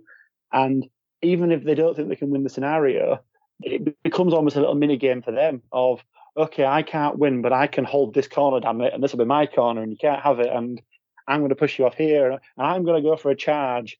And you never feel like you're robbing your opponent of points either, because it doesn't matter to them if their stuff dies. So I know some people feel a bit bad if they know they've lost or they don't. So they just say, oh, you just take it, just kill it. And there's never any of that. There's a right, okay, well, I might as well. I'm going to decide if I can't win the game, I'm going to kill all of your dragons for the sake of it, because that's what I want to do. We have just found it makes for much funner games because it's obviously the game is adversarial, but you're always scoring for yourself. You're not scoring to take points away from your opponent at any time in this sort of system. It's a positive-only scoring system. So you've always got something to play for. That there's never a time where it gets to turn three and there's no point carrying on. Because, as you say, those mid tables as well, those few points will always matter. So if you've got two wins and a loss, well, it's two wins, but actually in a lot of the scenarios, I managed to just hold on. I got my 3 or 4 tournament points, even though I lost.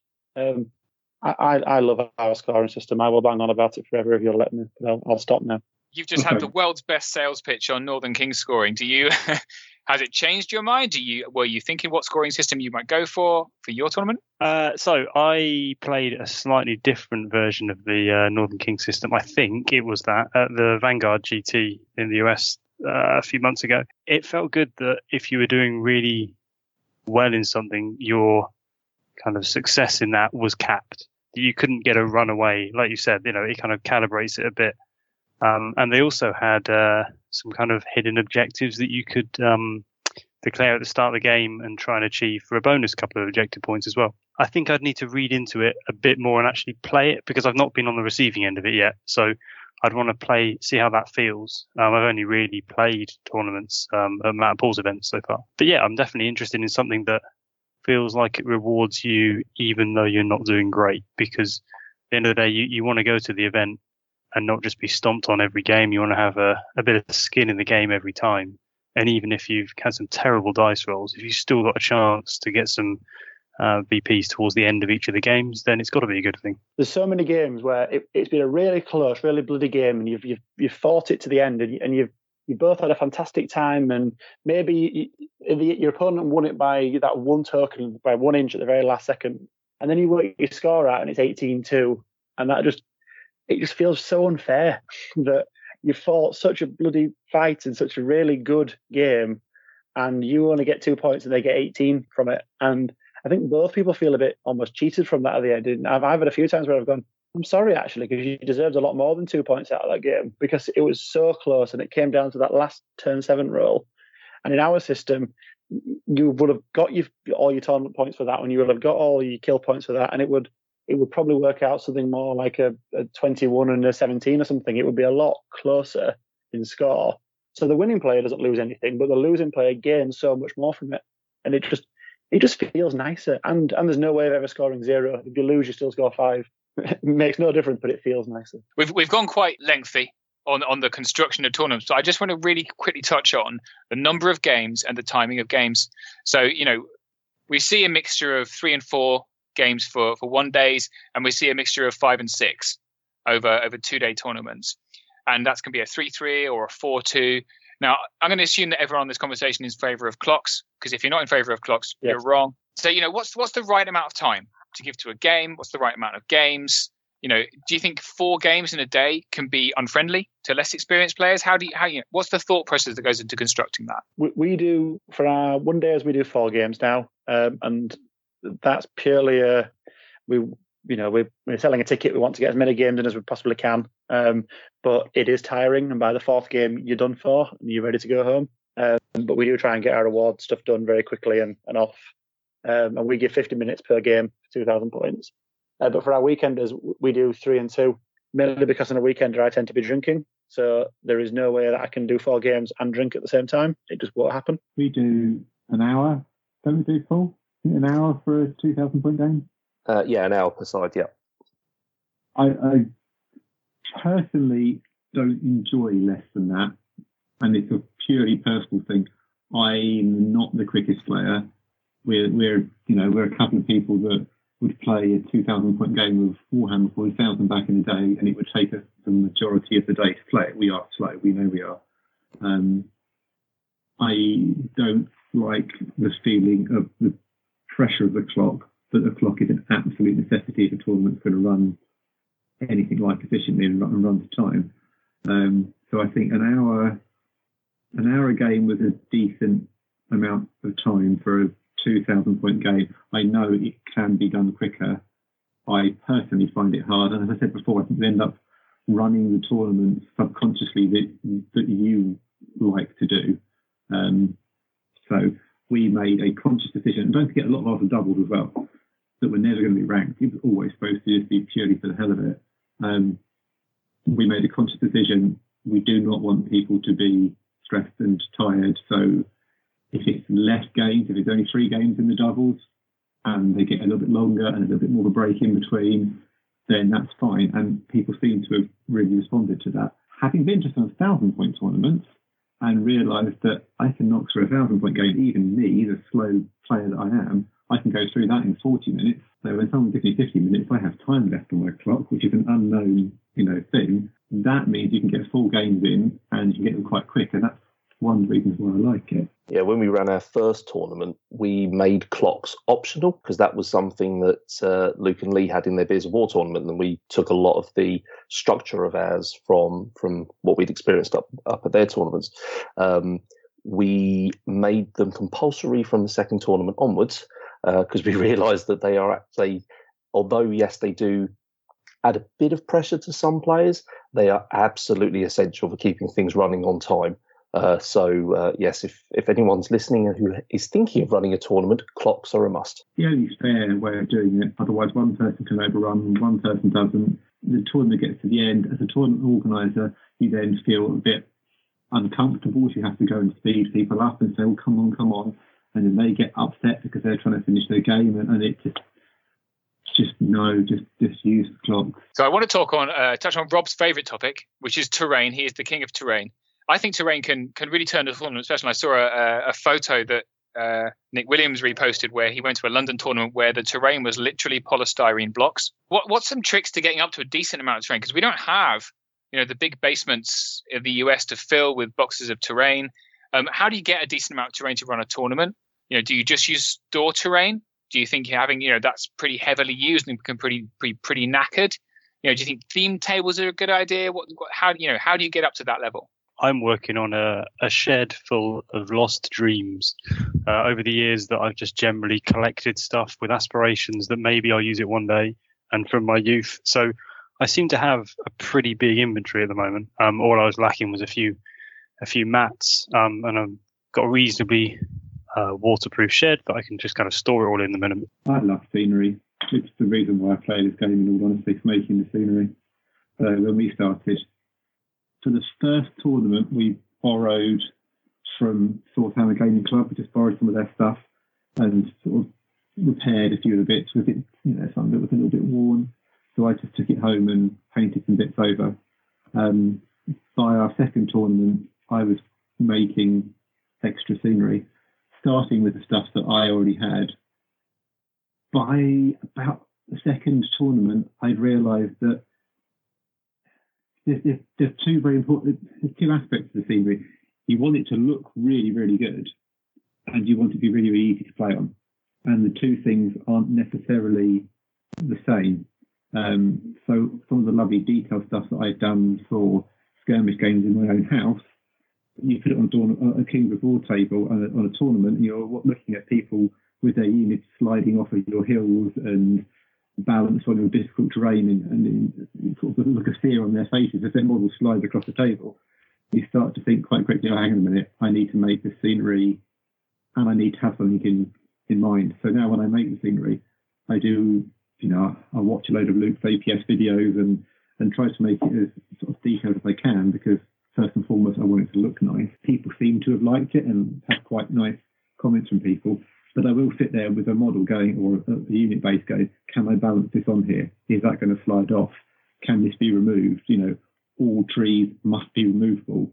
I've got difficult terrain where the rocks are removable, or difficult terrain where I've made sure there's 4 or 5 things of the same height and they're the highest, so that a unit will sit on top of it.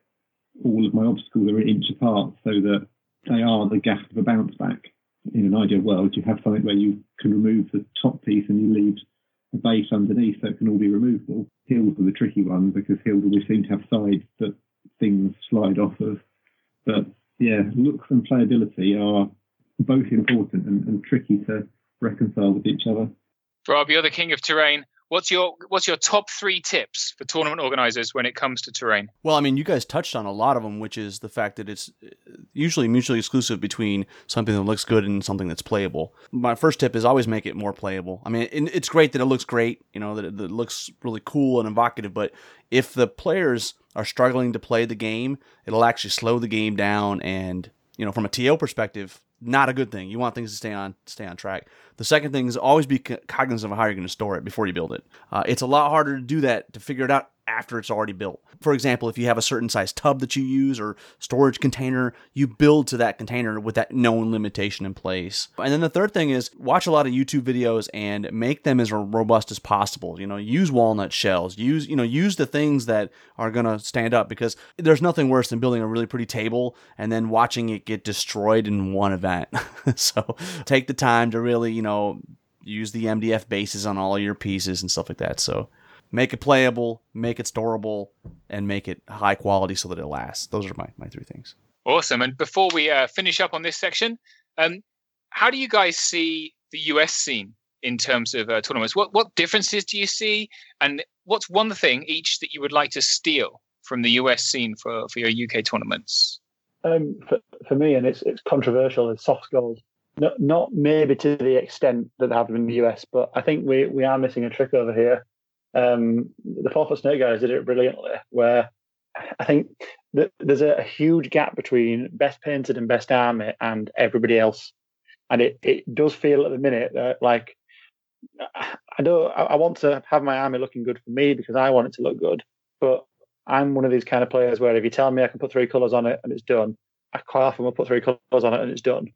Whereas at 4 Foot Snake there was a painting rubric and I could follow that, and I knew exactly what would get me certain levels, and it really pushed me, and I painted up my Basileans just for that tournament, and I'm really proud of them now, and they're my best looking army by a long way, and I need the stick to make me do that, and so I think soft scores in that sense I think would be a great thing. Of the Kings of War community, our armies look absolutely beautiful, but I think there's not enough recognition of those very good players that are very good painters that aren't Dan Reed or Nick Williams or Chris, that aren't winning those best arms, because, and they deserve to win them because they look absolutely fantastic. But there's a lot of players with excellent armies that aren't getting any recognition, and well, it'd be great if they could get a load of painting scores from it. And I see the guys that have been over to America from the UK, and their armies look fantastic because they've had to sort of up their game, and I'd like us to up our game, really. Yeah, soft scores is my thing. See, you say about soft scores, do you mean putting the painting scores in with the actual game scores, or as a separate? Yeah. To say, no, in our tournament, we have first, second, third, and fourth gaming. We also have first, second, third, and I think possibly fourth best armies. And we have a single model painting score, painting thing. They are all completely separate. And as somebody, you know, I'm bad at playing the game. I enjoy painting. The moment you throw the gaming in with it, no matter how well I paint my army, my gaming pulls my score down. And I know a lot of people who don't enjoy painting think that their painting then pulls their gaming down. We like to have them separate, but we are very, very clear that whatever you win for top general, top gaming, the quality of the prize for top painting is exactly the same. And then it then goes down.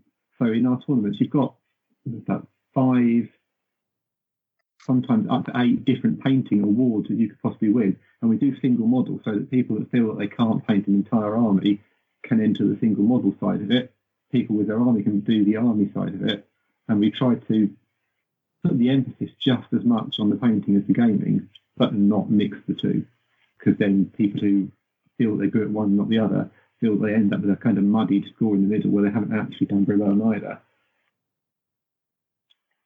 Sorry, I'm quite passionate about the painting scores in tournaments. But I think the problem there is that there's no incentive. You can still go along. So if you're a kick-ass, badass general, you can go on and with unpainted models or bases, it doesn't matter because there's no rubric. And I hands up, I'm not a good player, and I like hobby. I'm not, as it happens, I'm not a great painter either, but I like making the effort. And actually, that kind of that US system where you have a best overall, a best battle, and a best painted. So yeah, fine. If you just want to kick ass, you can come in and you can go for best battle. But best overall combines all of them. And, in some ways that's regarded as when we do best overall, it may not be weighted the same. It's important to know that every tournament is different here in the US. Those that have best overalls, one might be what we would dub a hobby tournament where it's a third of your scores from painted. But some are, maybe worth like a half a game or a game. So it's not always gaming and painting are equal when in terms of the contribution to overall. Matt, you went to a US tournament, didn't you? Yeah, I managed to get over to Vanguard run by Mike, and that was pretty surreal for me because it's the first event that I've been to which had combined kind of hobby and battle scores. And yeah, I did all right in battle, but I kind of pushed up a few places probably because of the hobby and paint side of it, which just felt a bit odd, I think. I'm used to it being a completely separate painting event and battle event. Yeah, I think the subjective nature of hobby sometimes is an issue, but they did do it completely objectively there with a third-party impartial judge who was judging to a rubric. So maybe that's got potential. I think some of it is that we have a much smaller tournament scene. A lot of newer tournaments, they struggle to get players in. And so I went to a brand new tournament. It was a Counter Charge episode up here, which was the Celestial Forge tournament, and loads of new players came to that. I say loads, like 4, right? So it was a very small attended tournament. So it was only 12 players, and there was 4 new players there. One of them had a beautiful army. One of them had an unpainted army, but he wouldn't have come, or he would have bought something completely different if there was a painting rubric. And I think people are just a little bit nervous because there is a large and very vocal portion of the Kings of War community in the UK that says, if you put hobby in it, I'm not going because I can't. Yeah, but I'm not sure if I believe them. My grumble is I think the people that tend to shout it don't come to tournaments anyway. Yeah. I mean, for me, I would only ever include soft goals in weekend events. I think for your one day is there more your practice ones where you can bring your army that's not quite finished, or you can bring whatever you like.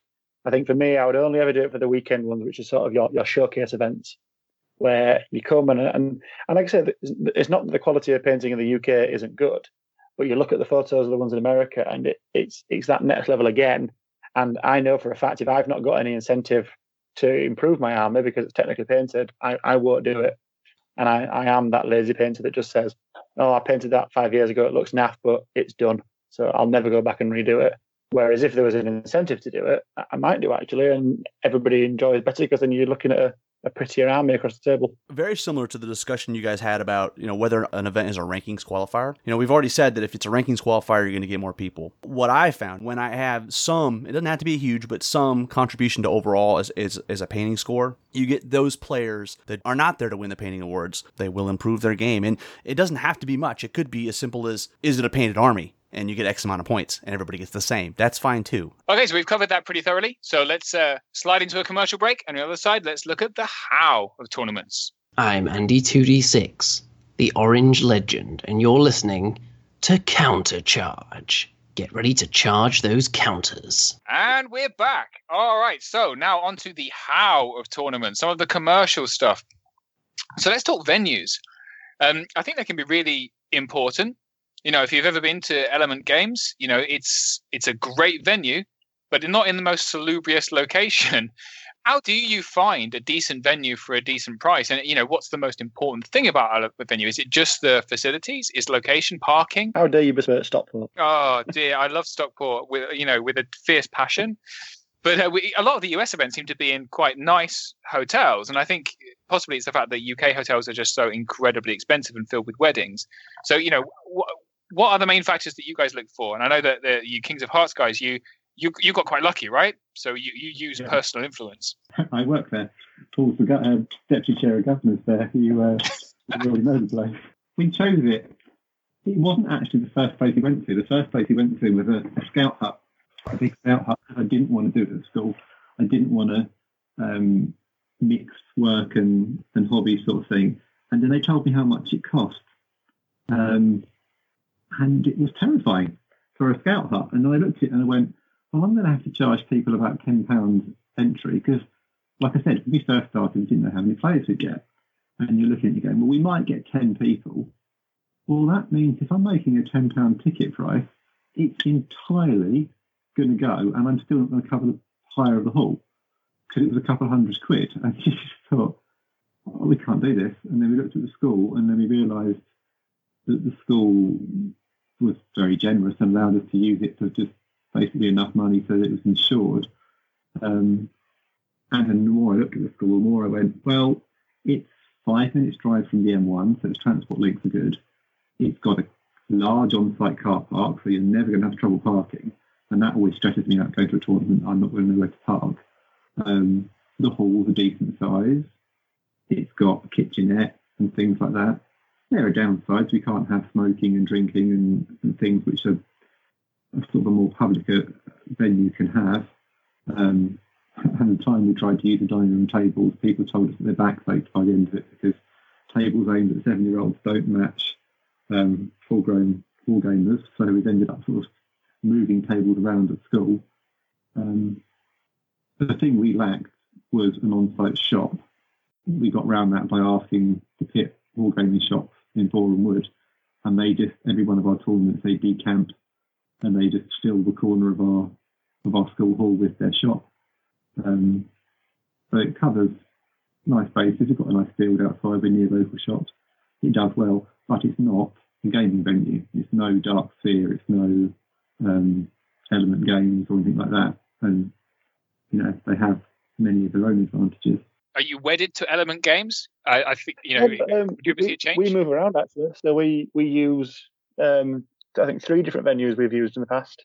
We're in Sheffield, Leeds, or Stockport, so we move around the north of where we run out of. We use gaming venues mainly because we don't have our own selection of terrain or maps.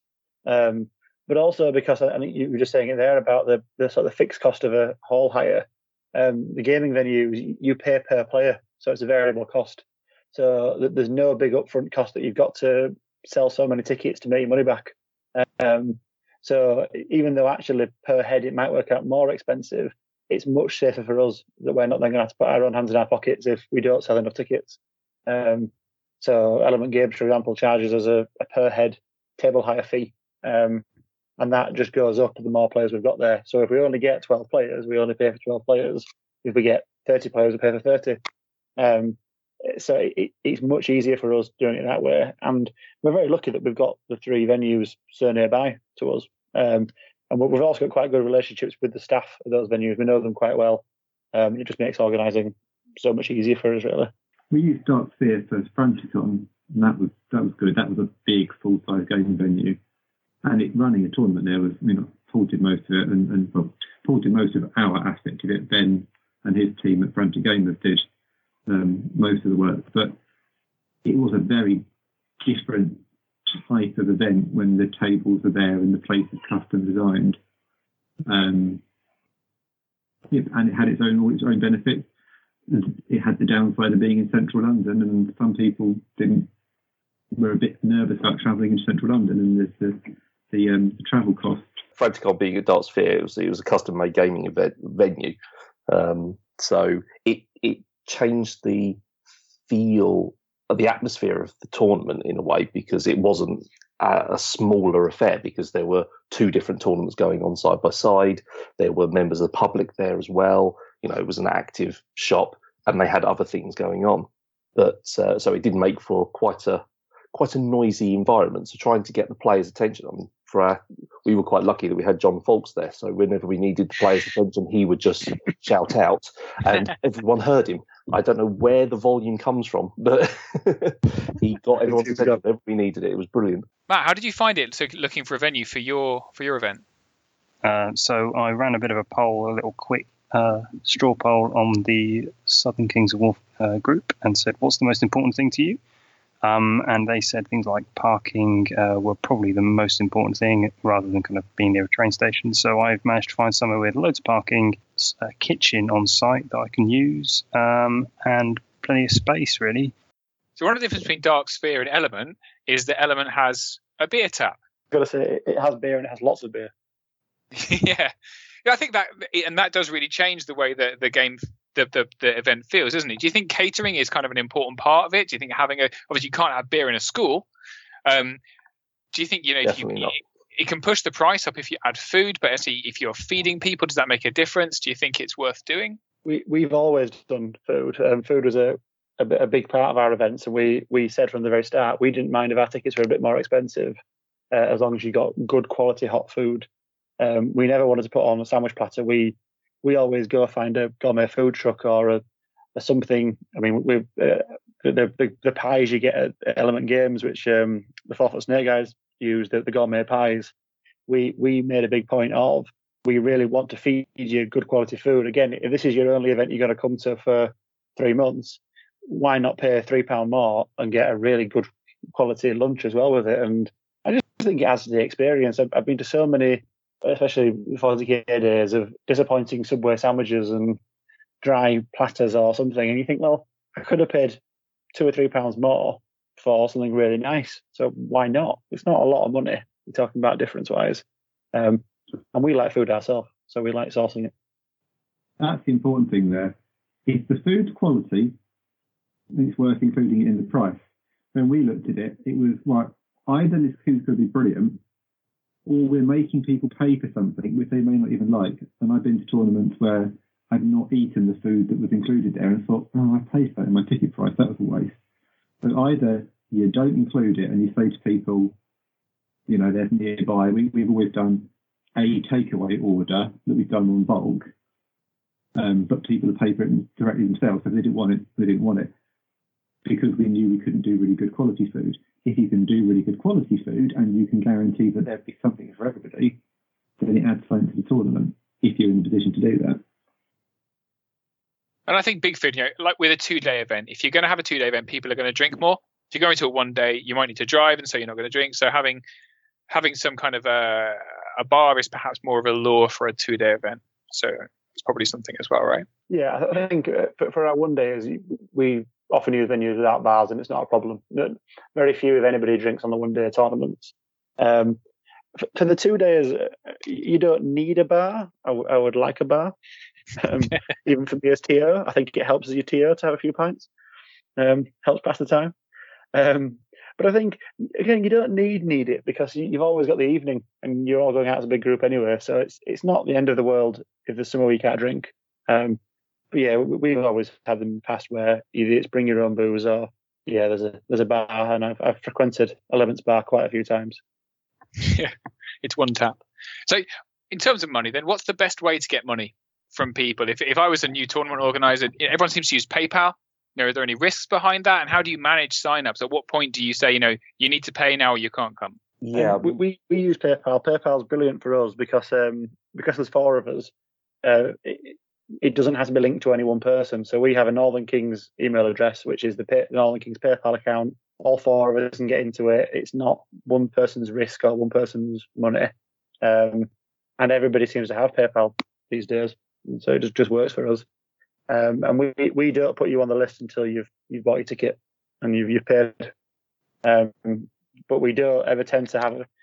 Again, the fantastic things about using gaming centres is they've usually got more capacity than we can fill. So we don't ever tend to fill up. We just tend to keep taking ticket sales until, you know, the day before.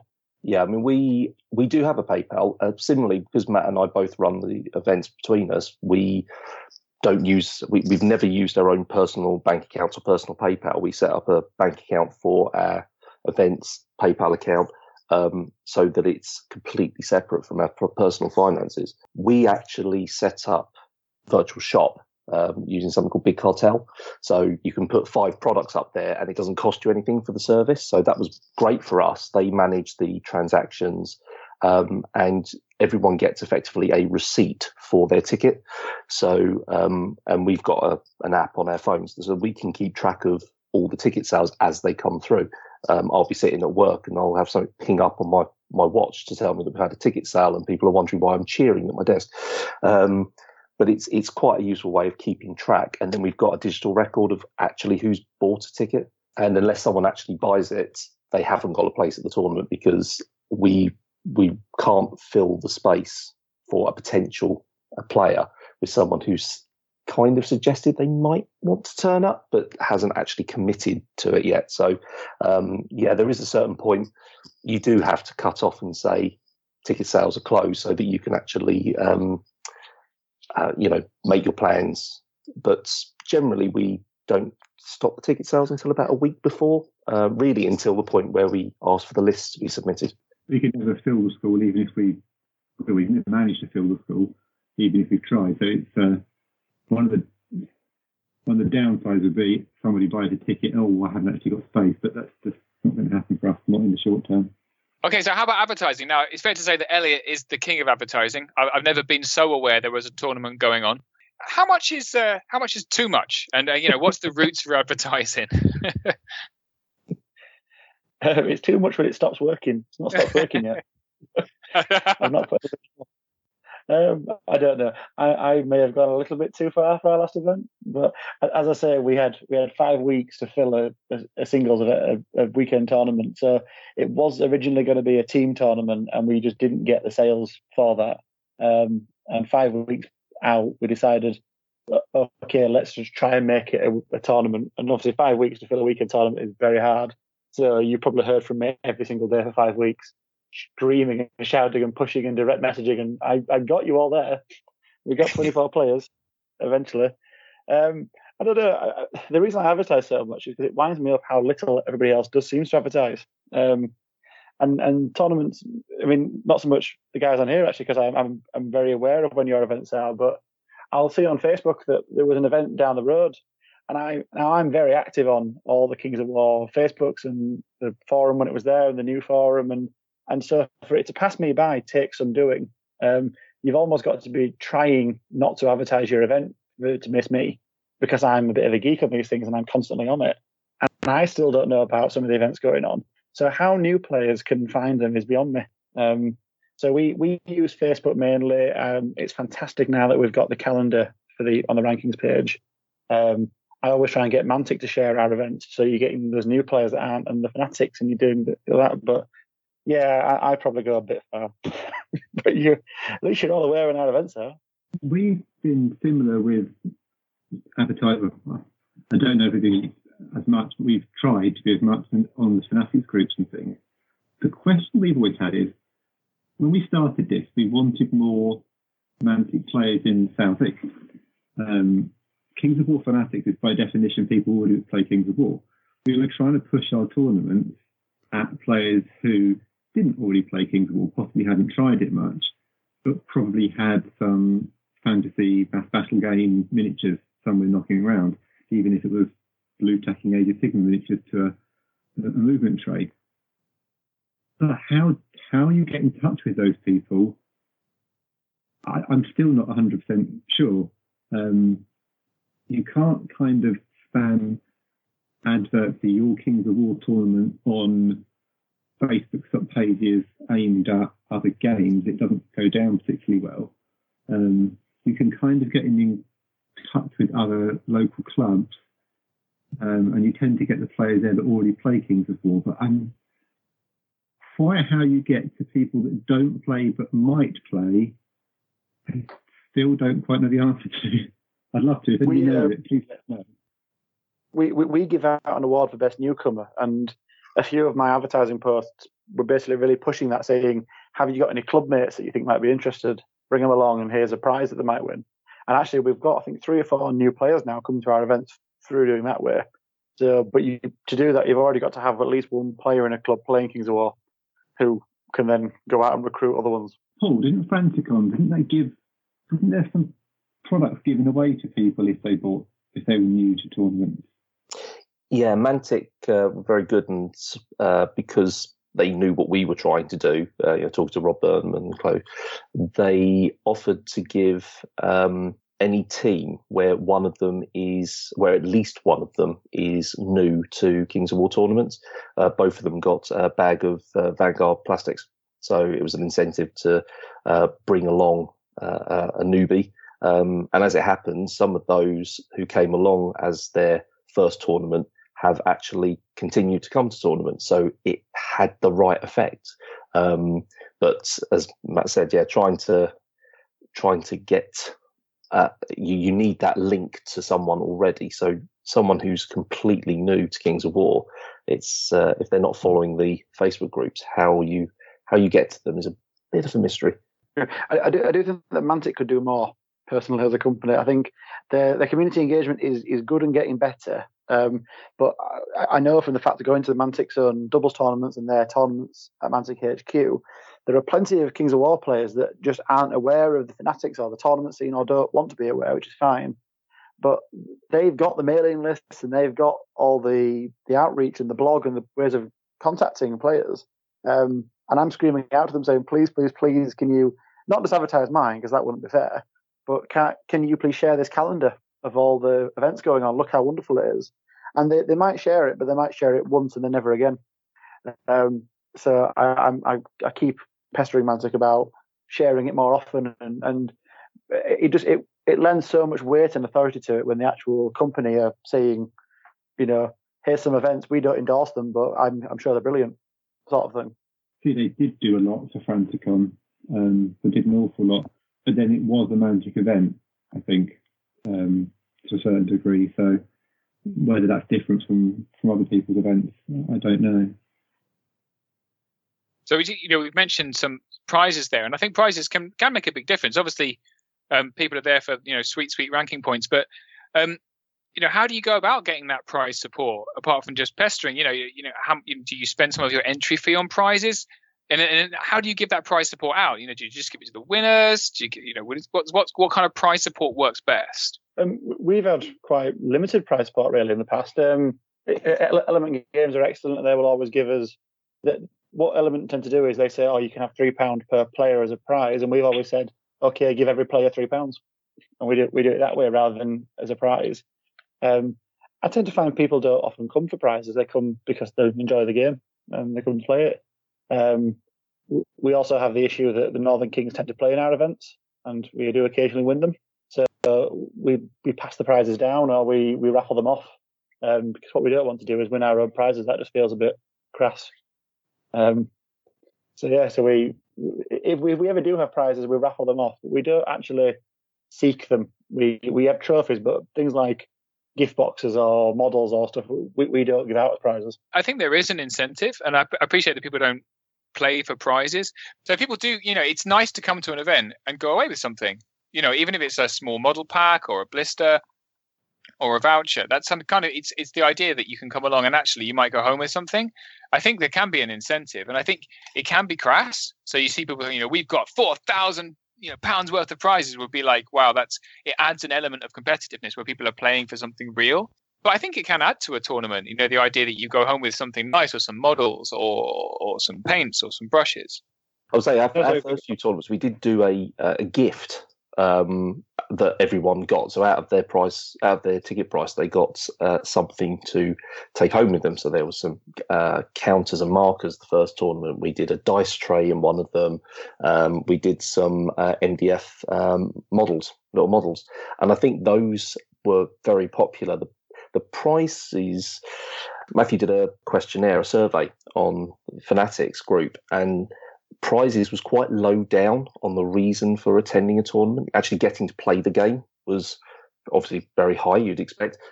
Getting to meet people, like-minded people, and the social side of it was quite high, but the prizes didn't seem to be. So we've obviously made sure that we had some prizes for each tournament, but it's not been the main driver for everyone that's attended so far. Whether that doesn't mean that not everyone wants to go away with something tangible at the end of the day rather than just the experiences of the day. But each their own. We've never paid for prizes either. Our last tournament we did it at the school, and we did it purely to try and raise some money for the school because they'd given us cheap hall fees up until that point. And we said to everybody, there's pretty much going to be no prizes. We're just doing it for the sake of charity. And everybody came anyway. And we actually got more people than we'd ever had before. And everybody said, we're not bothered about prizes. But we still had some because we've ended up just emailing random companies. Literally every company that we could think of that had something to do with wargaming, we emailed them. And some companies don't get back to you. Some companies got back to you and said, it's lovely. I'm very pleased you're doing this, but we can't afford to support you, or we need to support our own game systems or something like that. But a lot of people came back and said, yeah, have this. So we've had cases from KR, we've had game maps, we've had models. Mantic are always incredibly generous with their prize support. So we've never paid for anything, but we've always had lots of lovely prizes. But then when I surveyed people and said, what do you think the best way of handing these out is, most people said as broadly as possible. So the smallest, reasonably small prizes, break it down as much as you can, and then just give it to as many people, which is one of the reasons that we have prizes for sportsmanship, top four generals, top four paints, last place, all of those sorts of things, because people seemed to like it when it was spread out as much as possible. The wooden spoon one's always a nice one because, let's face it, someone's been to a tournament, not had the best day in the way of games. I'm sure they probably still enjoyed it, but those are probably the people who need a nice toy to take home with them more. People that win it are often happy that they've just won the tournament and they get a little trophy and that side of things. So the more it can be spread out, I think, the better. Matt, have you thought about prizes for your tournament? Have you done any kind of prize support digging yet? Have you got in there? Yeah, I've had a bit of a route around with some of the guys I know. I think that prizes are probably a little bit of an incentive. I don't think people go to events solely to win them, but I think it's a good way of manufacturers getting their goods out there to show people and a chance for people to maybe pick up some things they weren't quite expecting. I've managed to tap up a few contacts, and I've got Old School Minis, Hobgoblin Hobbies, Ye Alchemist, and Sandstorm looking at providing some prize support, maybe some slightly smaller boutique manufacturers there, but hopefully people might find some interesting things to take home if they win them. Our Wooden Spoon prize is a set of dice that just say bad luck on them. And they're quite nice, though, because then you're playing them later on. You always know you're playing somebody that got the wooden spoon at the event. And they, people keep telling me they roll better because they're karma dice. So how about trophies? I think a nice trophy that's the nice thing to take home. If you've won, you want something to put on your cupboard that looks good, right? So some people do certificates, some people do trophies. Do you think it's a preference? And do you make your own trophies? How big is too big? I've seen some of the Spanish tournaments have an actual sword. The idea of going home with a sword to me is perhaps the coolest thing I've ever thought of. How on earth did they afford it? How do you guys do it? The UK Masters do swords. So Tom got a cavalry sabre last year. So we were driving around Nottingham with his cavalry sabre out the window. I don't. I think you find Tom didn't win the UK Masters. Oh, sorry, the year before. Maybe he won. Tom got the cavalry sabre. Adam didn't get a sword. He was very upset. Oh, is that what it was? Yeah. I thought did Adam not get a sword? I can't remember what Adam got. I don't think it was a sword. But yeah, Tom definitely got a cavalry sabre because we were driving around with it. Nice.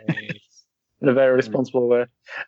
We use glasses. We use engraved glasses as our prizes. So the first place gets a pint mug and everybody else gets a whiskey tumbler or a shot glass, depending where we're going down. We like them with the practical prizes you can use. It's quite nice when we get photos later on of people sipping drinks out of their victory mugs. Tried to balance it. We've always had trophies made, and we wanted them to look as nice as possible. But you don't want it to get too expensive because you don't want to feel like it's having a big impact on ticket price. So ours have been affordable, are, I think, reasonably attractive, but you don't want to go all out on something really, really, really expensive that's just going to sit in a cupboard from that point onwards. I like the glass idea because that's going to get out and be used. What about the idea of getting one of the really good painters to paint some custom miniatures to give away so that you get a miniature that's actually usable? So it's your prize, but you can actually put it on the table. That's quite cool. Bob makes his own trophies out of models, which is quite nice. So the Easter Beast one was an Easter egg with a goblin stuck on top. And I like those because they're just a bit different. They're probably not taking too long to do, but they're different each time when you get them. So he makes his trophies themed on his tournament. Cool. So we've covered the end-to-end gamut of being a tournament organizer in the UK. Do you think we've missed anything? What else goes into making a tournament? Do we have any last words of wisdom? Elliot? Keep it to time is my big one for me. It's amazing. I think that the best tournaments I've ever been to are the ones that look like no work's gone into it, but actually are really hard going. But just keep an eye on your timings and don't forget everything takes 5 or 10 minutes longer than you think it will. So you get people that have got 50 minutes per player and then they've not given any time for the getting to your table, going, having a wee, shaking hands, doing all that sort of stuff.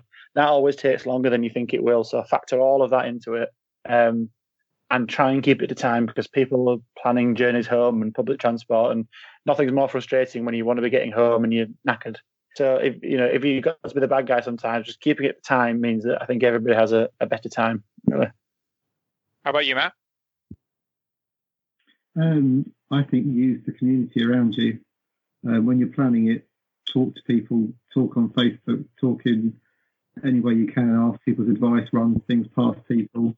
And if something does start to go wrong during a tournament, just tell people, because they're really quite forgiving when they know what's going on. If there's been a mistake, say it. If you're not quite sure about a rule, you think, to run a tournament, you've got to be, the absolute expert on the rules. There's always somebody there that's willing to help. You can go to other tables as long as you don't, not let one person rest for 5 minutes because you're constantly asking them. People are just helpful. The whole community will run it with you if you ask them. Paul? I would say don't overcomplicate things and don't underestimate a list. Write everything down. It makes planning so much easier, and try and front load as much as possible. If you leave it to the last minute, you could come unstuck just as you're about to go into the tournament, and you don't want to be frantic trying to run the tournament. You want to be as relaxed as possible, because if you're relaxed, I think it just helps the general environment and the playing environment for everyone who's turned up. And Rob, any last words of wisdom on organising a tournament from across the ocean? I think you guys have really much covered it. I mean, the big thing is be prepared, right? That's, if you're prepared, do as much as you can up front. It makes the day or the days go a lot easier. Okay, let's slide into a commercial break, and we'll come back on the other side for shout-outs and to wrap up the show. Hey, I'm Tom Robinson, UK Master, and you're listening to Counter Charge. Okay, welcome back. So, just to finish off, I'd like to say thank you to everyone for giving us your time and sharing your wisdom on tournaments. And let's do some shout-outs. Paul? Yeah, so we've got a couple of events. Our next one's next weekend, which will be probably... a bit too late for getting any new players, but it's our first Vanguard tournament, Aces of Hearts. We've got our next doubles event in October on the 26th. So that's a one-day event in Hertfordshire, and it's relaxed doubles, as we've been talking about before. And then the next event after that we've actually got planned at the moment is going to be Franticon 2020. We're doing the Saturday's doubles event as we did this year. And that is currently scheduled to be on the Saturday the 7th, but the tournament, the event actually starts on the 6th of March and running till the 8th. So we're doing a 2.5 day this time. Awesome. Elliot, any shout-outs? I'll shout a tournament. So we're doing a bit of a break at the minute with 3rd edition coming out. So our next event is on the 18th of January at Element Games. So that's going to be a 3rd edition event. We've no idea on points or anything at the minute, because obviously there's a lot we don't know. I've got a shout out to my very patient wife, who was being very quietly tiptoeing around me while I've been doing this, the whole podcast. And I've just got to say congratulations to Adam Padler. I don't know when this is going out, but he'll either almost be a new dad or will be a new dad by then. So I thought I'd get that one in. We've got the first Northern Kings baby. It's his first little goblin. It is. Matt Green, any shout-outs? I'd just like, if it's okay, just to say thank you to the other people that have been in our community that have been helpful. Clive from Mantic has been really good, and the tournaments that he's run have been really good around us. Mark and Grant have been great sort of partners with us, running their Shroud of the Reaper tournaments and great sounding boards to sort of bounce ideas off of. And the Pit Gaming Shop has been brilliant, coming into all of our events and just generally being helpful, lending us stuff and bits and bobs like that. So yeah, thanks to all those guys. Matt Gorham, you'd like to give us any shout-outs? Yes, possibly the event that I'm running on the 25th of January down in South London in a little village called Woodmanston. We're looking at probably getting maybe 3 or 4 games of 14.95, depending on what third edition brings. Maybe some special characters, we'll see, and hopefully some nice boutique-y prize support as well, with encouragement being on upping those doubles players who have been playing at 1,000 points and getting them up to a little bit more to play singles. Cool, that's 25th of January, yeah? That's right. More information on the Stane of War Facebook page. Okay, for myself, I'd like to give a very special shout out to everyone on the Kings of War Fanatics forum that is remaining calm in the face of version 3 hype. And this is my personal plea to everyone to remember that the game is still the game. Nothing is going to be that broken. We should have faith in the rules committee and just be patient. There is plenty more to come. There's been a lot of noise and everyone just needs to take a breath. And that will be my special shout out. Rob, over to you. And on that note, I would point everybody to Dash 28. Brenton Williams wrote an article laying out exactly what you just said about how you handle a new edition change. All right, Paul, take us out. Until next time, keep countercharging. Thanks for listening. And we'll see you next time on Countercharge. Please let us know what you thought of the show by emailing us at counterchargepodcast@gmail.com, on Twitter at countercharge15. If you enjoy the show, you can help others find out about it by leaving positive reviews on iTunes. Until next time, keep countercharging. Music is a composition of Kevin MacLeod and is licensed under Creative Commons.